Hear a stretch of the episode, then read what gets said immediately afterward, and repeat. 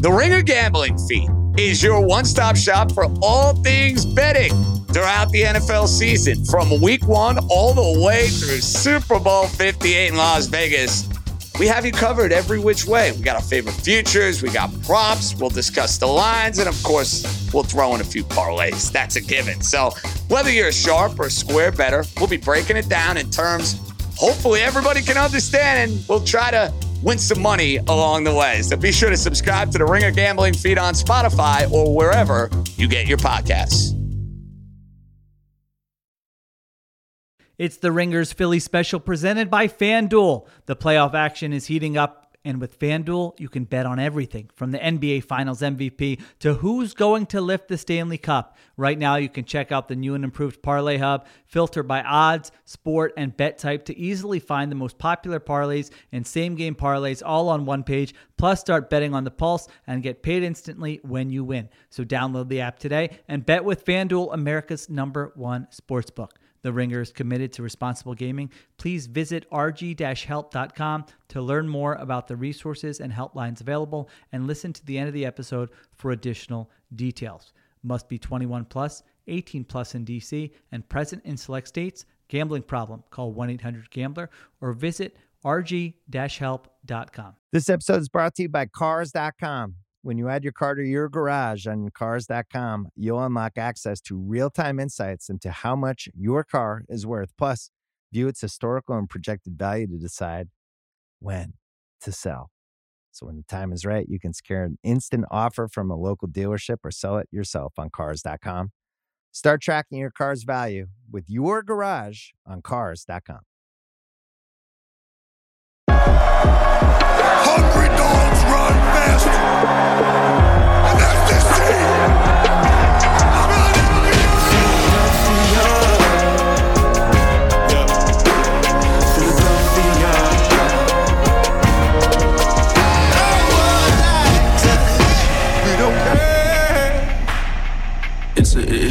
Philly thing here.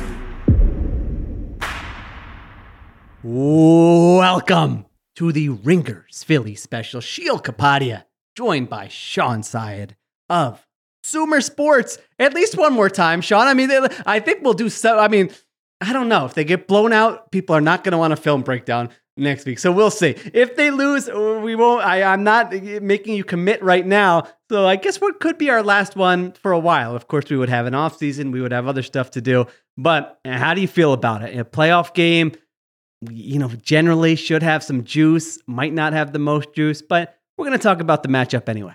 Sheil, I feel really good. I hope that I could at least, you know, I, I didn't prepare my emotional goodbye. As you know, I'm I'm pro emotion, even if you're gonna maybe not let me cry into the microphone. I mean, we gotta have some sort of emotional goodbye no matter what happens. But I will say, you know, amazing year, and I'm finally at the point, Sheil, where I really like doing the previews, and it, it's rough that now we're at the point where it's like, uh, oh, you know, is there even going to be a next week? But we'll get we'll get into it. I mean, maybe some maybe some optimism by the end of it. Well, part of liking to do the preview was probably because it meant we didn't have to recap what happened in that uh, Eagles Giants game, at least in the first half. I did watch the first half of the film. Maybe we'll weave some of that in there, but no one wants to hear that. We had Tim on yesterday. Tim McManus. Hopefully, y'all listened to that. It was a lot of big picture. Love having T Mac on. I mean, that guy, he's, he's there every day. He's got connections. He's talking to people. He, he has that sense, you know, of what's actually going on here from working with him. I know the antennae, uh, he, they were always up. He was always looking what's going on here. And so that was a fun conversation. Now we're going to get into the game. There's a playoff game this, this weekend, Monday night, actually. Uh, Eagles go to Tampa. Are they still, let me see, let me check the line, still three point favorites, it looks like, in Tampa. So listen, if you go by the betting markets, they should win this football game. What's it going to take? They beat this team earlier in the season, week three. It, it, was a different time. It was a different world, Shawn. I mean, the optimism around this Eagles team. They played great in that game. Defense played great. Uh, offense had 472 yards. And now it is just a completely different situation. So here's what we're going to do we're going to break it down Eagles offense versus Bucks defense, Bucks offense versus Eagles defense. What are we looking for? What did we learn from that first matchup? What's the blueprint for success for this Eagles team? Because I know there's still some of you out there saying, you know, we just like give us something. The season cannot end like this on a Monday night in Tampa to Baker Mayfield. Tampa has already had, uh, you know, had enough bad memories in your brain if you are an Eagles fan. So maybe, maybe Eagles win that game, and then who knows after that. All right, Shawn.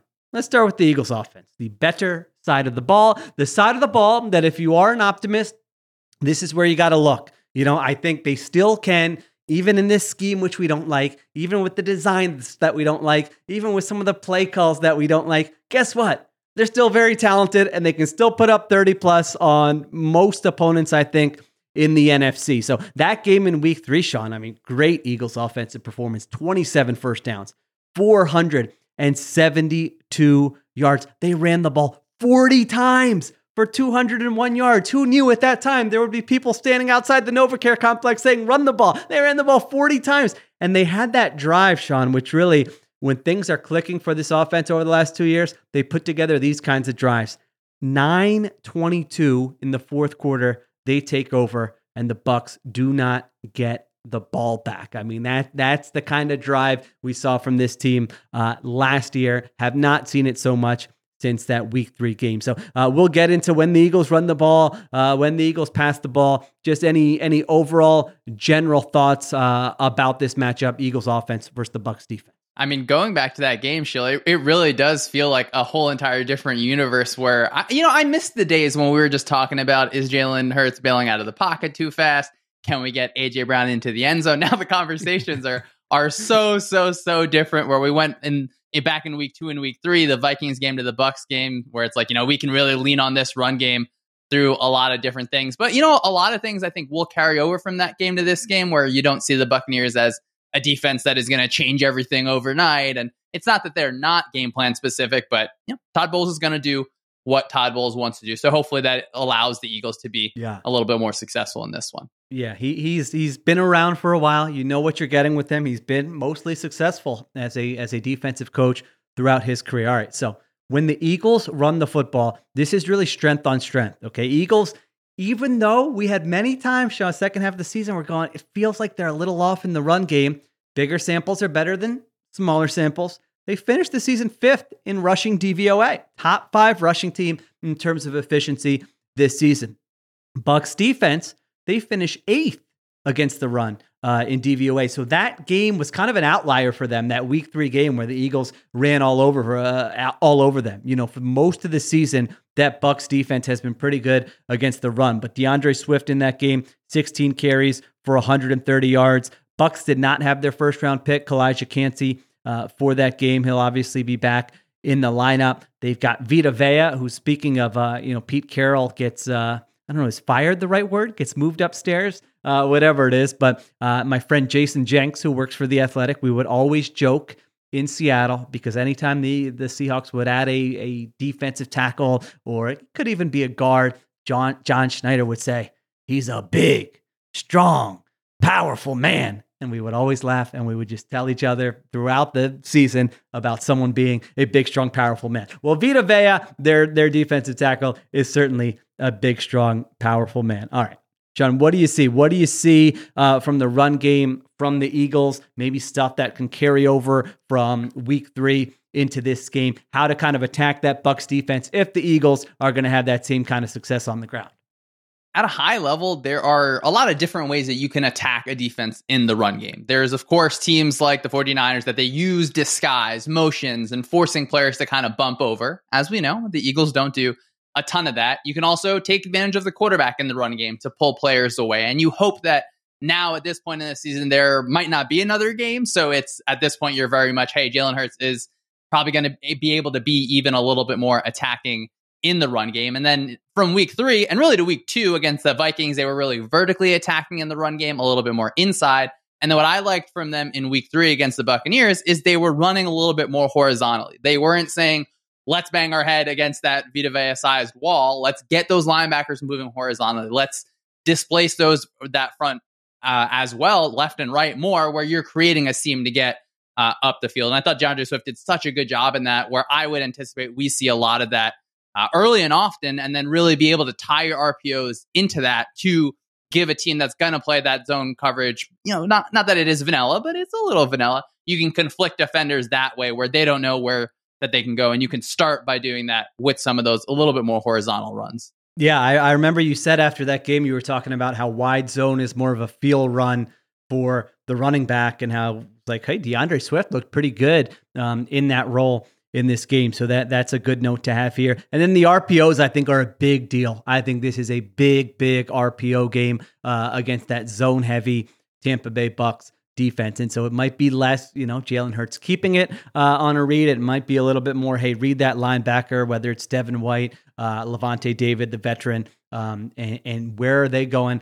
and who are you reading? And can you throw a little slant? Can you throw something to dallas goedert on that slide rpo hey maybe you come up with a few new wrinkles to the rpo game. We've been calling for that. We've seen a little touch here and there but this would be a good time to get those reps in uh, and mix those in here. So yeah i think you nailed it there with the run game. Uh, you know, I, I don't know. I think like like the Bucks played a lot of single high defense in that game. Like they were more focused on stopping the run um, versus hey, sit back and let's uh, you know let's make sure we don't get bet, beat deep.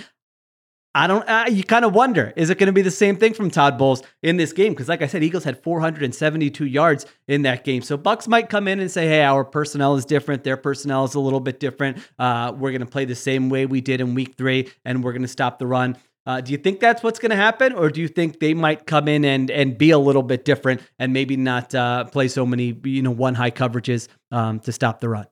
I think Todd Bowles is, you know, he's going to be dedicated to stopping the run until the until he he's not allowed to call a defense anymore. So I, I have a hard time thinking that that's going to drastically change. Yeah, I do think you make a good point that they should feel better with their personnel up front. Getting Calijah Kancey, who I think is that has been really really good at one of those interior defensive end spots and their five down fronts. And even their younger guys uh, have, I think, just emerged throughout the season. And if I'm thinking about it just from, okay, what is the e- Eagles offense? Like, what are you really, really afraid of? Of course, you're afraid of A.J. Brown and DeVonta Smith. Both those guys are coming off of injuries. And it feels like you can, if you can stop the run on early downs and get this team into third and long, and then you get into your pressure looks that we'll talk about when we talk about the Eagles pass offense. I mean, I think that's a, a good formula to be able to attack this where you are now, you're like almost on offense against the offense in a lot of ways. So in my mind, and I think it's probably right, like even if the Eagles are going to be a high pass on early downs sort of team, you're still going to want to kill the run first and foremost. And and Sheil neither of us are, hey, you need to stop the run to win the game. You need to establish the run to win the game. But the Eagles offense keeps on showing yeah. us that they're making uh, their own life hard in the past. A couple nuggets I read in a wonderful Sumer Sports playoff preview, Shawn, that I think are worth uh, sharing here. Now, what's the easiest way for people uh, to get to this? And I, I will sell it. You don't have to sell it. Just tell them how to get it, first of all. Feel very kind. I mean, even leading into that, I got everyone. I will say. So our our higher ups told us, you know, don't don't send it out to anyone beforehand. I of course sent it to Sheil uh, against the the advice of the higher ups because Sheil's a good friend. He's been so good to me, and he tells me he was already subscribed. I mean, Sheil, uh, uh, just a, a, real good friend through and through. But everyone, you can visit sumersports.com. There's a a massive gold banner at the top. It is a hundred percent free. Uh, that's that's the main thing that I push for. Make sure everyone can get their eyes on it, you can go to our Twitter at sumersports.com. It's the pin tweet. But on our website, sumersports.com, there's a, a playoff preview tab. You press a few buttons, you get it. Uh, instead of having directly sent to Sheil, uh, who was kind enough to also uh, be one of our subscribers for free. Again, very, very, very free. Listen, it's free. I'll put an email address in there. I want to juice the numbers. I want, you know, you to look good uh, to your bosses there at Sumer. I want me to look good. So, you know, juice the numbers for us on this podcast and take a second now, go rate, review, subscribe. But no, this thing is awesome. I mean, if you're always like, man, yeah, now some of you probably hate the stats, but if you're ever like, man, Sheil's got, you know, Sheil and Shawn have these stats that they throw out there or Solak or whatever, and when we don't get access to those, like, this has those uh, in there. I mean, broken down in a great, very organized way. Offense, uh, defense, coverages, quarterbacks against different, like all kinds of stuff in there. Very useful, whether you just want to scout the Eagles' opponent, whether you want to you know, put a little lettuce. Shout out to FanDuel, a presenting sponsor. Uh, put a little lettuce on some of the games, whether you're doing like a you know the fantasy one one week fantasy uh, or whatever the daily fantasy. So uh, I would absolutely uh, check that out if you like the data. But two things there from there, Shawn. One was uh, confirm that the Eagles finished the season ranked 32nd in motion rate in the NFL. So as you're watching the other games and saying and and you know Tony Romo and whoever else are going wild about oh look at how this offense used motion to free this guy up. Just know that the Eagles used that less than any offense in the NFL. That's one. And two, I thought was really interesting, Shawn, was Eagles passing game efficiency on early downs versus late downs. I don't think I have the exact number here, but I think on early downs it was middle of the pack, like 17th or 18th or something. On late downs, first. Uh, and so I just think that speaks to like we're going to nitpick on Jalen Hurts, and it could be a long offseason analyzing Jalen Hurts, but to be able to continuously, uh, consistently convert on late downs uh, in the passing game when it's third and long or whatever. I do think a lot of that just comes down to to quarterback play and pushing the ball downfield and not uh, checking it down short of the stick. So I thought that was a little feather in the cap uh, of Jalen Hurts when I read that. Yeah, sure. This has been I feel like pretty consistently where we've uh, we watch the film and think that Jalen Hurts is not the problem in the the overarching structure of the offense. And when you come into this matchup, as again thinking about it from the Bucks perspective, like, do you want to make Jalen Hurts beat you? I think that you want to force the offensive structure to beat you. Where when I think about maybe the weakest point overall, it's not the individual players. I don't think it's how the individual players are really executing their assignments in so many ways. It is, well, the, there are structural issues where if you put six people on the line against empty, you're going to get specific checks over and over again. Like you can, it feels a little bit predictable because that's what their answers are. And I, I think the I, I, say again, as I did last week, I think the press conferences from the beat reporters have been so, so good. I think, you know, specifically Zach uh, Berman has done such a good job uh, from PHLY, always asking the question about the blitz and then how is the, uh, like, what is the offensive answer? And regardless of the answers, they made a good point on their podcast. Like, you, the coaches still need to say something. Like, it's important that we get it on the record. So when we watch the film, we can look at it and say, well, right. that maybe wasn't, uh, maybe didn't feel like uh, the best job by them uh, in responding on film. Sheil uh, if next week, if I'm allowed to talk into a microphone with you next week, and we talk about issues with the blitz, it. Uh, I mean, Cliff might cut my mic pretty early. Listen, you're welcome anytime. I told you I'm gonna April 10th be like, wait, uh, Caleb Williams. Your thoughts uh, here, Sean? I'm gonna be very late uh, to some of those top prospects. All right, let's take a quick break. Let's come back and let's talk about the passing game and the blitz and how the Eagles can attack this Bucks defense. When it comes to the NFL playoffs, you've got to win one game at a time. But when you bet the NFL playoffs on FanDuel, one game can mean a lot of wins. FanDuel, America's number one sportsbook, has all your favorite bets like the money line and the spread, plus all sorts of prop bets. The one game I'm looking at here, Cleveland Browns minus two and a half at the Texans. I like that one a little bit. You can go with that. You can go with something else. Right now, every day there's an NFL playoff game. FanDuel is giving all customers a no sweat same game parlay. That means when you combine all your bets for a chance at a bigger payday, you'll get bonus bets back if your SGP doesn't win. Just visit fanduel.com slash ringerphilly if you don't already have an account. Make every moment more with FanDuel, an official sportsbook partner of the NFL. 21 plus and present in select states. Minimum three leg parlay required. Refund issued as non withdrawable bonus bets, which expire seven days after receipt. Max refund $5 unless otherwise specified. Restrictions apply. See terms at sportsbook.fanduel.com. This episode is brought to you by State Farm. You might say all kinds of stuff when things go wrong, but these are the words you really need to remember. Like a good neighbor, State Farm is there. They've got options to fit your unique insurance needs, meaning you can talk to your agent to choose the coverage you need, have coverage options to protect the things you value most. File a claim right on the State Farm mobile app and even reach a real person when you need to talk to someone. Like a good neighbor, State Farm is there.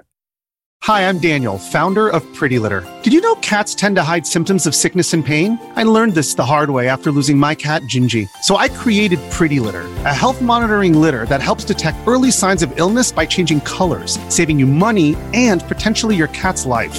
Pretty Litter is veterinarian developed, and it's the easiest way to keep tabs on your fur baby's health right at home. Go to prettylitter.com and use code SPOTIFY for 20% off your first order and a free cat toy. Terms and conditions apply. See site for details.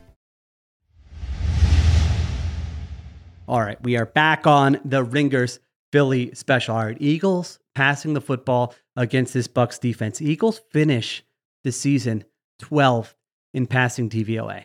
As I said with Tim, I think that's the number. Maybe not that specific number, but that's the thing that probably Howie Roseman and Jeffrey Lurie. Jeffrey Lurie has Jeffrey Lurie hates the idea of establishing the run. I have literally had conversations with him where he gets annoyed when he hears announcers say, you got to establish the run, and they think that that's the solution for all of an offense's problem. He's been ahead of the curve on, on that, honestly. Like he was thinking this way way back when all the nerds, you know, were saying it. So it's, I, I think it's a good thing to have an owner uh, who believes that. But when he looks at Jalen Hurts and this offensive line and AJ Brown and DeVonta Smith and Dallas Goedert, and you're not even in the top 10 in passing, uh, that's got to annoy him. That's got to annoy Howie Roseman. So Injuries are something to keep an eye on here. We are recording this Wednesday late afternoon.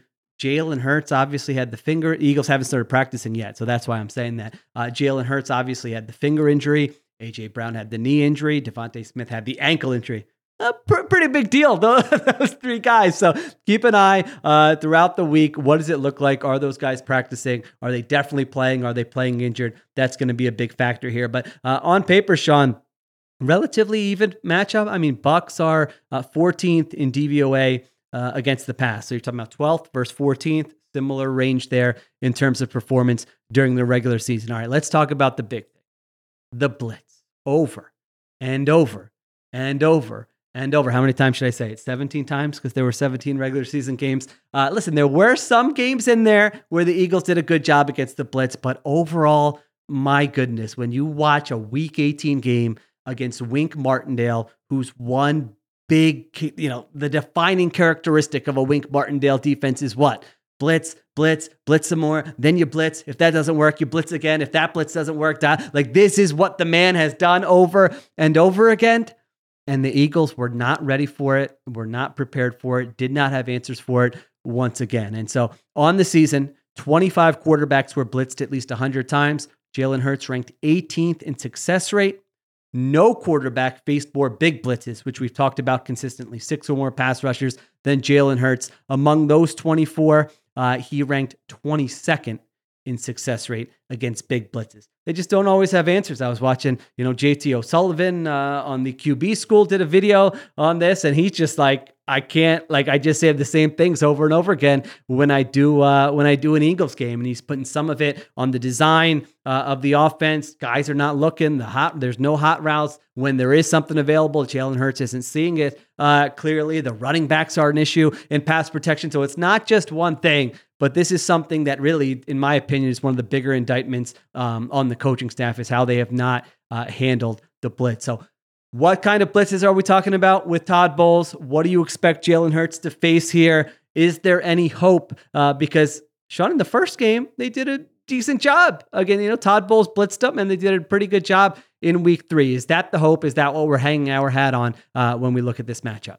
Uh, yeah, and I mean, in week three, it felt like we were treading a little bit of water on does this team have answers to the blitz? Obviously, 2022, maybe not uh, the be- a banner year for them against are there like schematic answers against the blitz feels like that's been emphatically answered in the negative and just thinking about blitz there's obviously there's different types of blitzes whether some teams will overload a side some teams will really try and like get a specific way to break your protection to get a free runner through the middle or some teams just want to get a one-on-one in some way where they say you know you're not going to win all five of these matchups up front and the Eagles offensive line, like they are not the problem in the ecosystem of the blitz. They and even looking back at the week three film, which is, of course, a really long time, but I think consistently throughout the year, it's usually not that one person just gets totally wiped. It's usually some sort of manipulation or some sort of overload. So I think Bowles does a little bit of both, where sometimes it's relatively predictable, just five down front going. So he can count that as a blitz because it's obviously not seven people in coverage, but it's not like a disguise.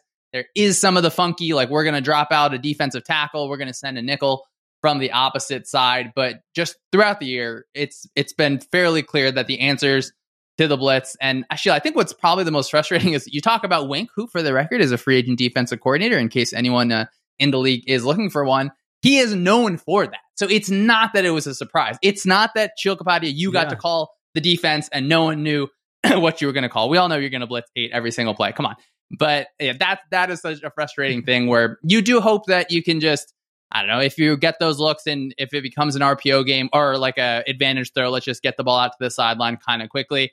you're breaking tackles, maybe, even though I think they do have good players in their secondary at different levels. So the, oh, the overall blitz scheme, is it like the craziest blitz scheme that ever existed? I don't think so. Do I think the offensive line can handle it? Yes, but the overall structure, it relies too much on, you know, Jalen Hurts has to extend the play. Uh, and a lot of times it ends up with him rolling out and just kind of throwing the ball to the sidelines. Yeah, it's really, uh, I mean, that, that was, just, I think, according to the numbers, now I didn't chart this, so don't quote me, but according to True Media, Shawn, against the Giants, they had 13 dropbacks against the blitz, and they did not convert a single first down on any of those 13. I mean, that is that is horrible. Uh, again, I didn't chart that myself, but listen, I looked it up multiple times, so hopefully uh, it's correct. That's what it looked like watching. I mean, they really had no answers. Hurts was five for 12 for 41 yards um, against the blitz there. So again, in week three, when the Bucks blitzed them, it was pretty good. 13 for 21, 152 yards against the blitz. So let's see if they have some answers here. Uh, overall in that game, Shawn Hurts had a, had a good game 23 for 37, 277 yards, a touchdown. Uh, did have a couple interceptions. A.J. Brown had a monster game there, nine catches for 131 yards. So, as I mentioned earlier, uh, Bucks will play a lot of single high coverages. You'll see cover three, uh, you'll see cover one. They don't just do one thing; they'll they'll mix in uh, cover four and cover two. We've mentioned before, Eagles statistically hurts. They've had issues against those split safety zone coverages, so uh, that's something to keep an eye on as well. What else are you looking for in terms of how the Bucks might try to defend the Eagles uh, in terms of their coverages? Uh, what we're looking at from the Eagles in terms of how to attack those coverages. The Bucks defense is going to play some of those more simple zone coverages where a player is going to drop to a landmark, they're going to turn, they're going to get their eyes on the quarterback, and they're going to break on the ball. So if you call that a simpler zone coverage. That does mean that a lot of your base pass plays that were invented kind of back in the day to beat those specific coverages, they may just look better. So some of the schematic issues that we've had with the passing offense, hopefully that can get relieved a little bit just by virtue of the way that the Buccaneers play their pass defense. And then, you know, anytime you have a one-on-one with AJ Brown, those plays are going to look really good. Obviously, assuming that he is healthy, he was so able to rack up those yards in week three. But just thinking about like flood concepts where you're sending three receivers, you have three different levels where the defense only has two levels. That sail route, that kind of 10 yard rounded kind of corner route uh, to Dallas Goedert. Would love to see a whole lot of those uh, because I do think Philadelphia's offense should just have matchup advantages kind of across the board, even if Tampa Bay probably has an all pro uh, in the back end at the free safety position. So those simple zone coverages where we keep stressing RPOs because a player cannot both, you know, attack a run gap and then go back and fill uh, their spot in the zone coverage at the same exact time. You know, the Eagles know that. The Eagles are have been, I think, good at that historically. And even AJ Brown's injury was on, I'm pretty sure, an RPO. Uh, that was a nice little design. So let's let's get some of those cooking. Yeah, Carlton Davis, uh, their corner, did not play in that first game. He he's obviously back, so that's a, a matchup to keep an eye on. Him against AJ Brown, and then you mentioned it, Antoine Winfield first team All Pro in my book. I haven't done my full All Pros, but he would certainly be a first team All Pro for me. I mean, that guy is a playmaker. Like you got to watch where he's. I mean, if he's if he's coming on a blitz from Jalen Hurts' blind side, that is a sack fumble waiting to happen. We've seen it over and over again uh, this season. So he is a fantastic player and a guy to kind of circle as you're watching this game. All right. Blueprint, Shawn. You know, you the Eagles coaches are meeting. They're saying, how are we going to attack? This Bucks defense. Here's some of the stuff I came up with. I want you to tell me if you agree, uh, disagree. No, Sheil, you're dumb. Go with something completely different. Uh, I mean, the first thing that's kind of on my radar is can you run the ball like you did in the first game? Because if you can run it that efficiently, that's going to solve a lot uh, of your problems.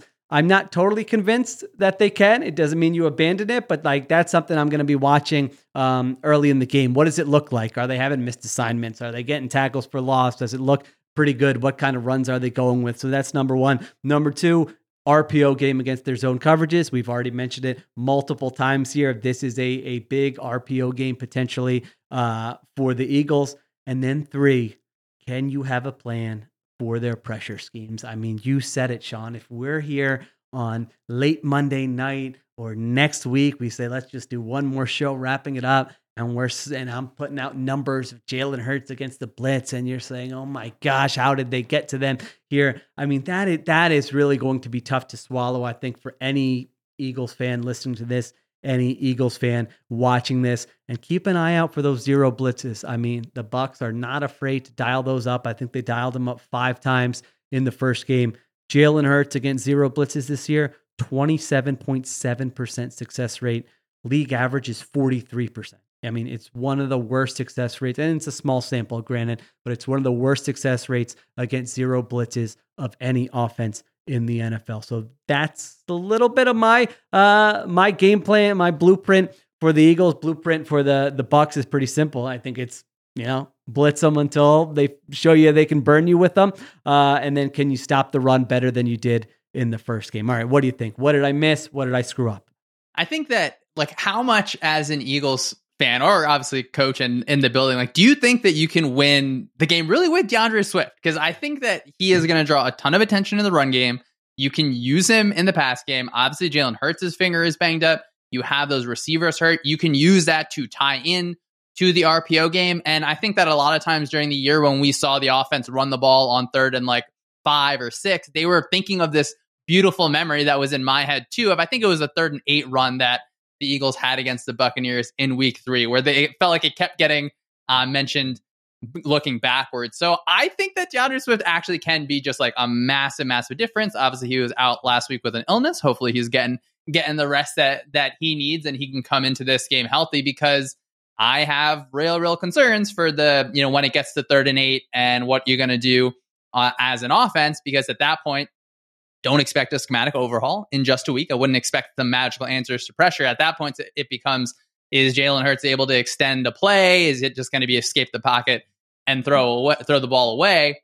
But I do think even against those pressure looks, it's going to end up in you know AJ Brown, DeVonta Smith isolated on the outside. Where I've complained about those curl routes a lot. I think we will uh, probably continue to. It, it maybe haunt haunt us in our uh, respective nightmares. But you can make those quick throws on the outside. So to me, it it's weird to say it because I'm pretty clear on how I think Hurts has been playing lately. Uh, I think it actually is led by D'Andre Swift, and you know if they stay in one high, then you can really get to a lot of those easier outside matchups. Uh, from the from the Buccaneers side, it uh, 100% agree. Like it's so much. Well, what have the Buccaneers learned from watching how teams have really taken advantage of the Eagles' offense in the last few weeks? obviously, you can understand that AJ Brown and DeVonta Smith can really wipe out any defense, but I don't know. I'd like I'd like to see it happen. I'd like to see the Eagles uh, kind of prove it because I think you can force them into those empty screens. You know, you can force the running backs into pass protection where you can take advantage of that. And you know, see if the Eagles learn anything. Sheil, maybe they were they were playing a little bit of possum. Maybe they were just hiding all the the beautiful answers. They let Wink uh, have have that one, and they were just saving it up to surprise all of us going into the playoffs. Listen, as I said yesterday, if you've seen that Chad Ochocinco clip, uh, circulating. He's smoking something, and that's his theory: is that the the Eagles were playing possum, um, and that uh, you know they're just going to come out in the playoffs and they're going to roll the Bucs and they're going to be okay. So you know, who knows? Maybe that's what it will be. All right, so that's the Eagles' offense against the Bucs defense. Now, if you want to turn the podcast off now, then like fast forward to the final five minutes where uh, we give our predictions. I will not blame you because we are about to talk about the Eagles defense against this Bucs offense. Shawn, week three, I mean, they killed this Bucs offense. Tampa had 12 first downs, 174 total yards. Baker Mayfield, 15 for 25 for 146 yards. They couldn't run the ball, 2.4 yards per carry. It was the Eagles' best game of the season in terms of EPA per drive. I mean, just shut them down completely. And that was a 2 0 Bucs team, if, if memory serves, right? Yeah, they started out uh, 2 0. Since then, Shawn, it has not it has not been great for the Eagles defense. Okay, uh, Eagles defense finishes the season 29th in defensive DVOA, 29th, one of the worst defenses in the NFL. So uh, you got that going up against a Bucs offense that did not score a touchdown last week. Bucs won that game 9 nothing. Baker Mayfield went into the game with a rib injury. Then he hurts his ankle. Uh, really, the Panthers had a had a chance in that game. I mean, they had a touchdown where DJ Chark uh, fumbled the ball going into the end zone. If he scores there, Who knows? They had another touchdown run called back because uh, I think Terrace Marshall was lined up incorrectly. It wasn't like a hold or something that opened up the touchdown. So that was a game uh, that they certainly could have lost. So they didn't play great there. They've been a little streaky uh, throughout the season. The Bucs offense is 20th in offensive DVOA, 28th against the run. Not a good rushing team overall in terms of efficiency, but 16th against the pass. Uh, before we go run, before we go pass, what are some of the the the bigger picture thoughts you have, Shawn, about the matchup on this side of the ball? This is the part of the matchup that really feels like it was it was centuries ago, where the Eagles defense obviously in such a different place now. I think that was like one of the earlier games in Jalen Carter just totally being able to to ruin an offensive line. And you know, Cliff maybe had some more positive feelings about Nicholas Morrow back then. And then even in that whole time, the Bucs offensive coordinator Dave Canales, now he's listed for head coaching spots. They end the season just so so killer in terms of statistics and on film on third downs. I think overall as an offense, they really want to push the ball down the field. They are better on late downs than early downs, where it feels like sometimes they're going to waste those early downs. Uh, and you know, stats are going to tell you. I, I, think you listed the, the DVOA like 28th and run, 16th and pass. You know, they're not world beating numbers.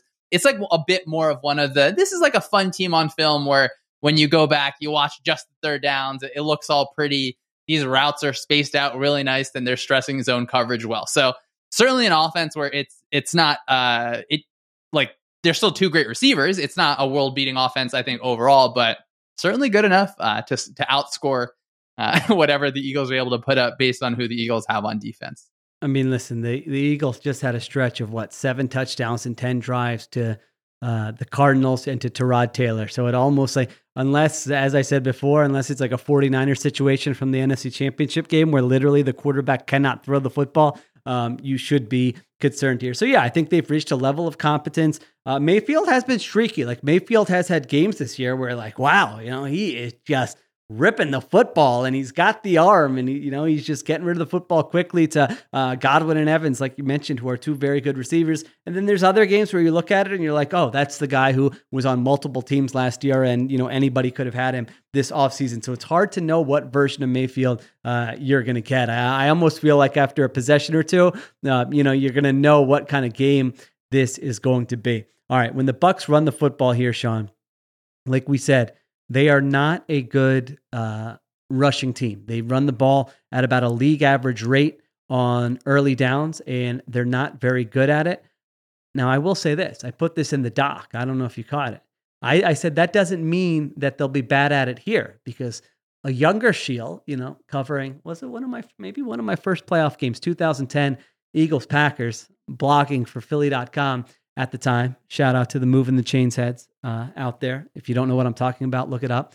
Uh, blogging about the Eagles in the NFL at the time, and I'm pretty sure I wrote before that game. I was like just looking at you know the stats, uh, regular season, and I'm saying, uh, you know, the Packers are not going to be able to run the football on this Eagles team. Just look at it. Packers aren't a good rushing team. Eagles are stopping the run. That's not how this game's going to be decided. And then James Starks, who remembers him? I think number 33 in my head. That could be wrong. Who knows? Uh, James Starks has a nice game against the Eagles. I think he ran for like 120 yards. I think he had um, a, a, run of 20 plus yards. So sometimes you throw out the regular season stuff, uh, you throw that out the window, and something different happens in the playoffs. But I think on paper, they should not be able to run all over you.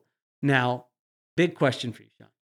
Should the Eagles be playing five man five man fronts in this game. I mean, we've seen it. We saw it on film last week. First possession, first play, Haason Reddick drops into coverage, completion behind him. Second possession, other side, Josh Sweat drops into coverage, completion behind him.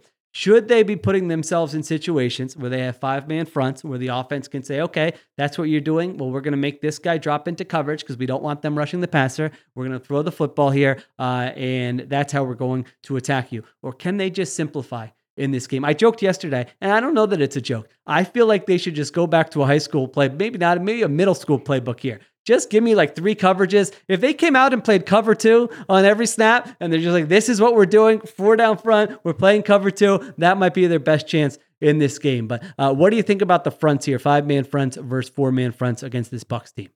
Sheil. The Haason Reddick watch, the or Reddick drop watch is always fun. Drops on those first two plays and then gets a big TFL on the third play. Maybe he maybe he took your advice on, on that one just a little bit, just a little bit. But I noticed that too. it, it, it, was shocking. A TFL, yeah, a TFL. What is? Oh, they're allowed to make plays behind the line of scrimmage. I noticed that he's probably he probably just unleashed all his anger on that one TFL. But yeah, sorry, absolutely. Yeah, the, the five down front question is is is tough because you know can you fit the run from from your four down front?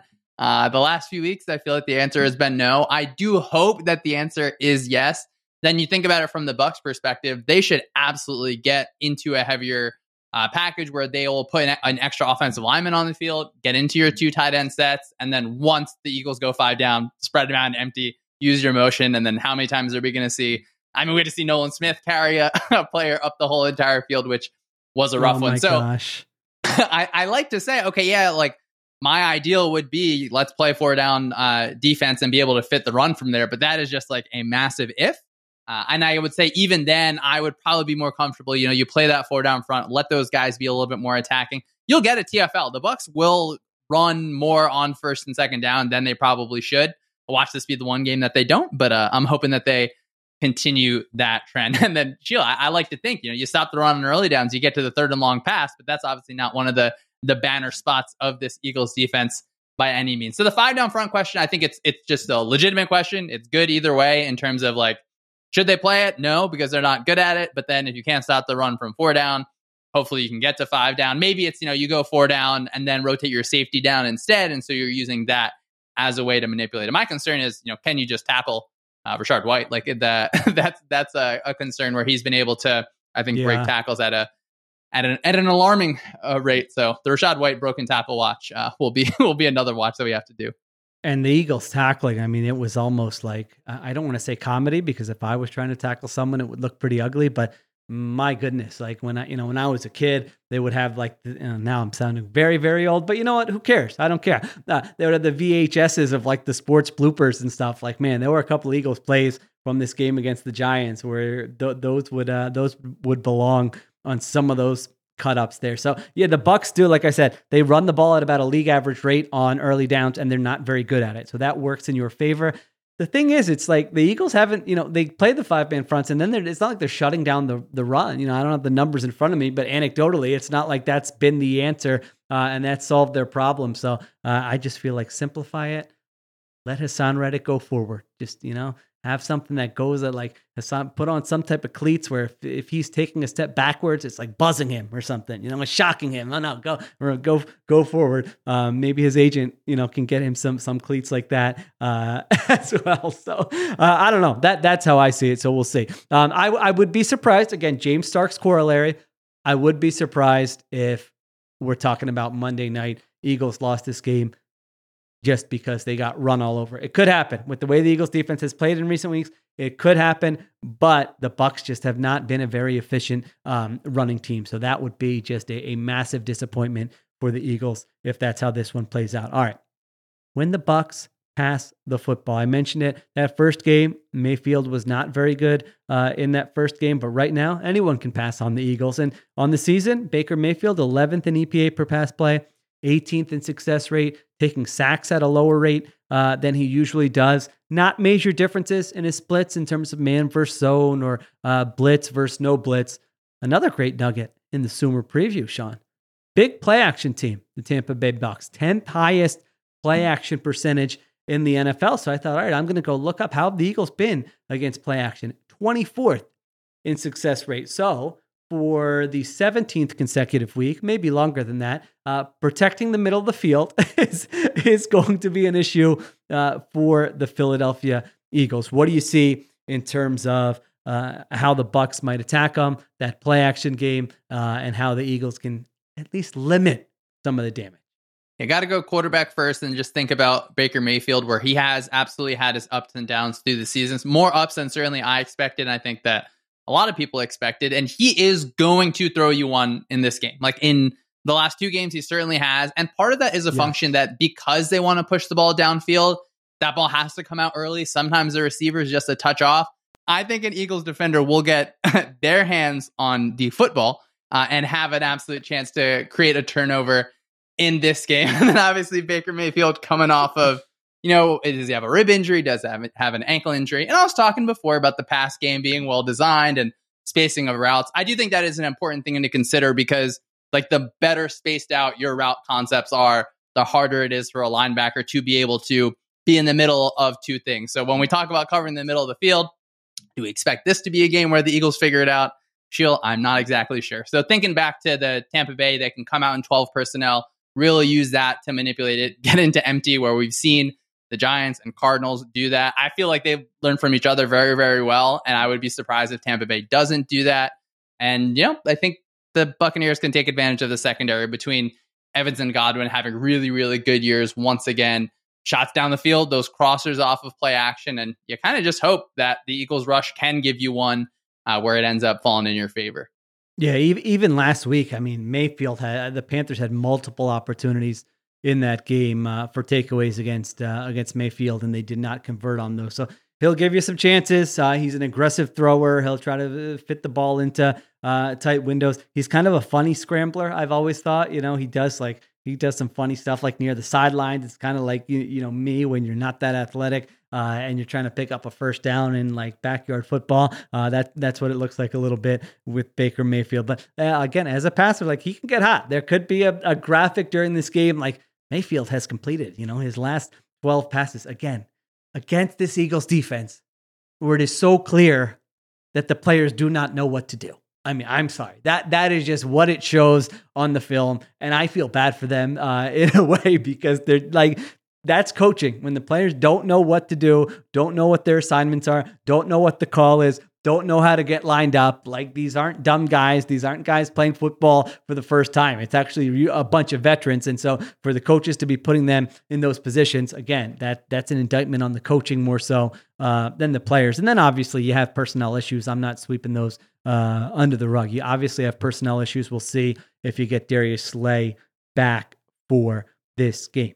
All right, up front, Shawn. Whereas, like again, if you just if you're if you're an optimist listening to this, saying, "Give me something, Sheil. give me something with this defense," maybe I don't know. One of these weeks, someone will hit the quarterback. You know, that's kind of how the team was built. First round picks, veterans, a lot of money invested into that defensive line, which again is completely healthy. You've got every single guy on that defensive line should be available for this game unless they get injured in practice or are injured, and I don't know about it. Uh, but can you get after Baker Mayfield? Eagles in the first meeting had a pressure rate of 28.6%. That was actually below average compared to what other teams had against the Tampa Bay Buccaneers uh, all season long. They had two sacks in that game. And actually, I was a little surprised by this, Shawn. Brandon Thorn, uh, the O line guru, who I, I like quite a bit, he has the Bucs offensive line as the fourth best offensive line uh, in the playoffs, and I think a lot of that, obviously, the the left tackle Tristan Wirfs is like an All Pro caliber player. They've got some vulnerabilities on the interior, so if, you know if you can get that Jalen Carter performance from Week Three now in the playoffs, that'd be nice. Fletcher Cox certainly could have a big game um, here. Jordan Davis, you know, can you can you kind of uh, get back to the player we saw maybe in the first half of the season. How do you kind of see that up front, that matchup?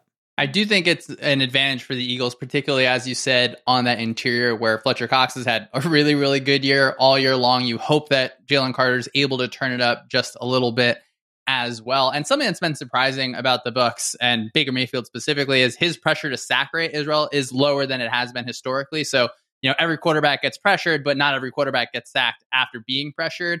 And Mayfield has, I think, at times in his career, just put his head down and kind of run into the line. He's done a pretty good job this year of finding ways to not just escape, but navigate the pocket. He had a really nice one against Carolina where he, you know, steps up and maneuvers a little bit and makes a throw. So, uh, can you turn those pressures into sacks or can you, you know, affect Baker a little bit in that way? And then, really big on those third downs where Baker had the most on target throws uh, to buy Sports Info Solutions on third down. So, their third down offense in the pass game has been so, so good. Uh, and one way to hopefully cancel that out if you don't trust all hmm. of your coverage players is, you know, can you get your hand on on Baker's arm and, you know, get an, an errant throw and end up uh, in an explosive play going the other way? There you go. All right, let's see. Blueprint here. Shawn, for the Eagles defense, a little old school cliche, a little kiss, keep it simple, stupid. You know, just give me again, Just you, you just put up a number. One, two, three, or four. That's all we're doing. Cover one, cover two, cover three, cover four. Y'all know how to play these coverages. You've played them before. You've played them for a long time. This probably sickens you as someone who loves all the different intricacies and the complex coverages and the disguise. And now your your podcast co-host is saying, just take it back to basics.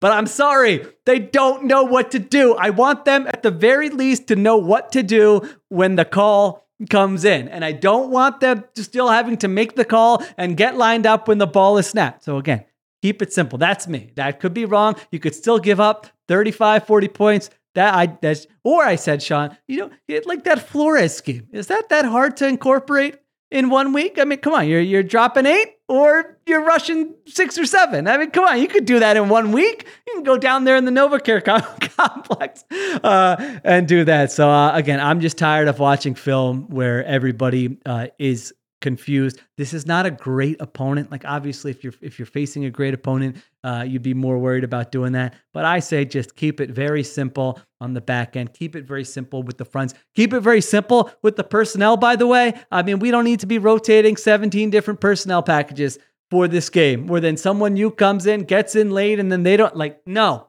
simple. Simple, simple. That's my solution. I don't know if it's going to work. And then, two, obviously, hit the quarterback. I mean, come on. This is what you're getting paid for. This is how you built the team. Take advantage of those turnover opportunities uh, and get after Baker Mayfield. All right. What do you think of my blueprints? What's your blueprint?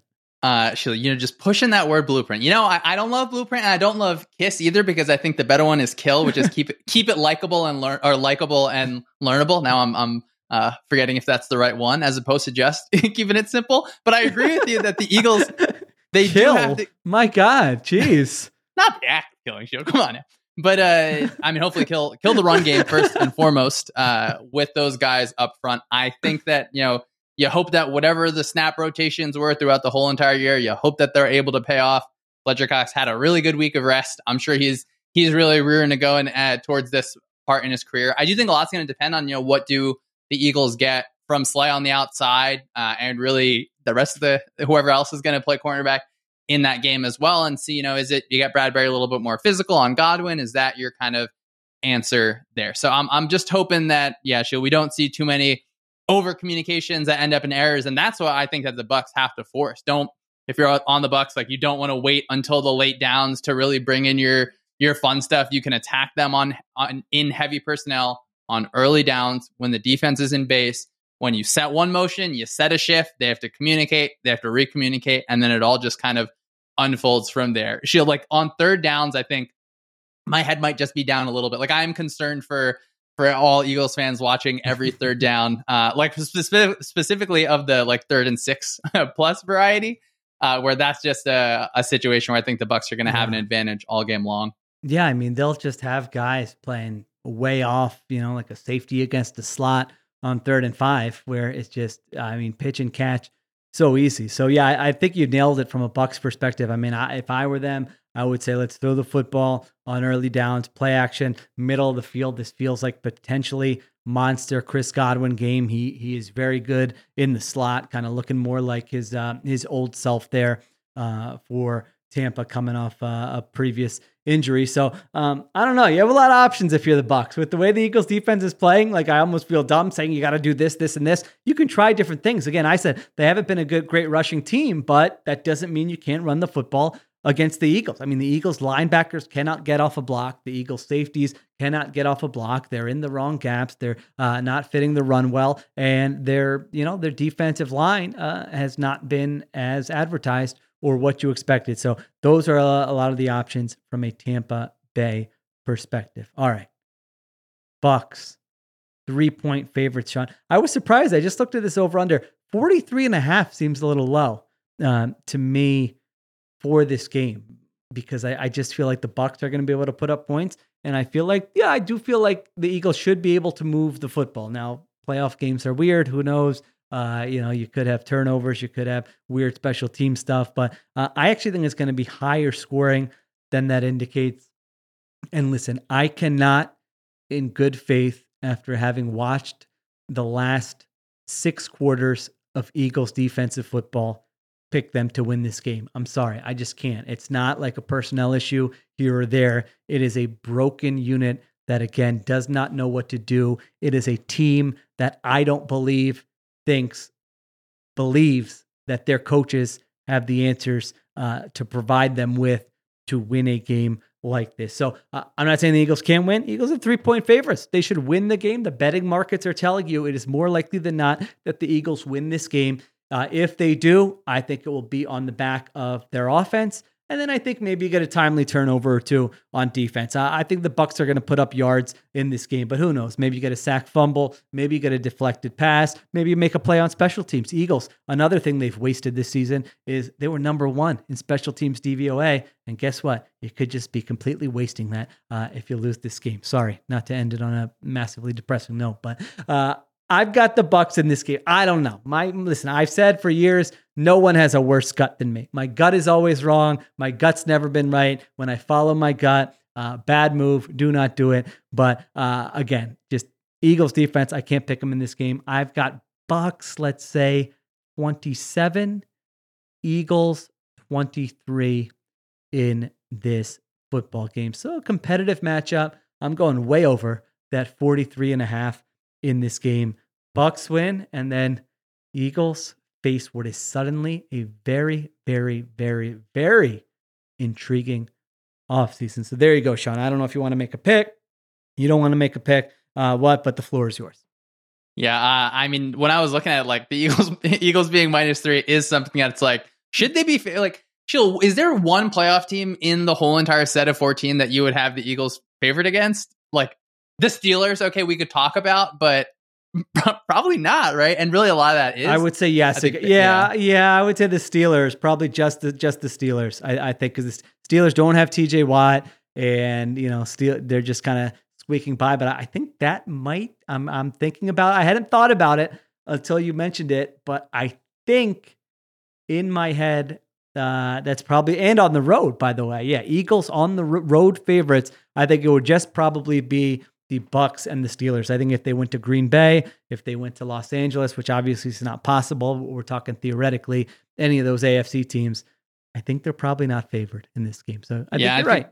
There, yeah, there might be some weather going on there. My hope is that you know it's a game where they're just able to kind of deflate the ball uh, through the run game. Where I remember when we talked to in week three, we're like, oh, the film is really short because these possessions went for so long. So Jill, I don't know. I'm ready to be hurt again. I'm ready to be hurt again. Let's go Eagles. Uh, maybe 24 21. Uh, D'Andre Swift is able to continue.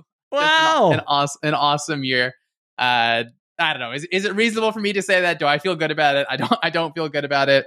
I'm uh, I'm excited for Monday night and uh, and for whatever happens after that. Eagles are favored by three, so that makes sense. You're picking them to win win by three. That's what the you know the the markets uh, say. I just cannot get there. All right.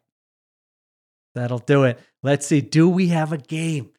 Do we have a fill? Who knows? Maybe we'll we'll see what happens next week. if they win, obviously, uh, we're going to be back. Uh, if not, though, Shawn, you're going to be back soon anyway. I mean, I can't let you get uh, too far. We got a lot of questions. I, you know, I, I think the listeners actually, I think some of them have, have hit us up. You know, if the Eagles do make coaching staff changes, and we're not calling for anyone to be fired. But I do think our listeners would enjoy a nice episode with you where you're telling us, like, who are your, because you watch the film of every team. I mean, what are your favorite schemes in the NFL? You know, who are your favorite coordinators? Is there someone the Eagles, if they have openings, could pluck from some of those stuff? So maybe that, maybe that's what we'll do. Now you're like, Sheil, I didn't sign up for that. I signed up to break down the film of all these games. But uh, if there are changes, I think that could be a fun episode. But I know all the listeners uh, have enjoyed having you on every week this season. I've enjoyed it. Cliff has enjoyed it. You, you, you respond to my notes in the doc, in the spreadsheet when I say, who screwed up here? I have no idea who's, and then you say, well, I, I don't know, but I think it was probably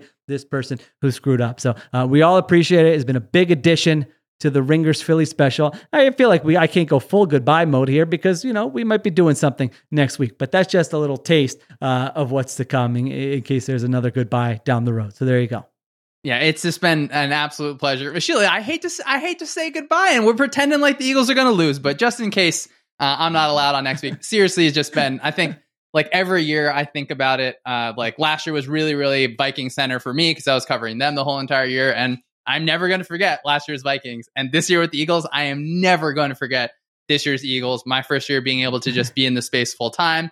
No more lawyering, none of that nonsense. Sheil, I just get to talk about football all the time is really, really special. Just, I mean, the fans being able to, all of them sending such great questions. And, you know, Sheil, the probably thing I'm going to miss the most is the, you know, hello, my friend, exclamation point on the, the Tuesday morning text. So, Eagles, I'm going to need you guys to win keep on forcing Sheil to send me those texts. Uh, I'm I'm ready to, as I said, I'm ready to be heard again, but I'm ready to to watch some more film. I was going to say, of course, you'll never forget this team. I mean, who who could forget these defense this defensive film you've watched? And all right, sorry, I shouldn't have said that. We should have ended it on a nice positive note. All right, thank you Shawn again. Check out, go to SumerSports, okay, and get this playoff preview. Send it to your friends. This thing is really cool. I've got it open right here as I write my picks against the spread today tomorrow i'm going to have that open ooh that's an interesting nugget i'm going to click on that so check that out uh, check out everything shawn does thank you to shawn thank you to ace producer cliff augustin solak and i will be back monday night win or lose who knows what kind of like octave Solak can get to if they get blown out uh, by the Tampa Bay Buccaneers. So you know, stay tuned uh, for that. He's an excitable little fella. You know, either way, he's he's going to be excited on Monday night. So stay tuned for that. Appreciate everyone listening. We will talk to you soon on the Ringers Philly Special.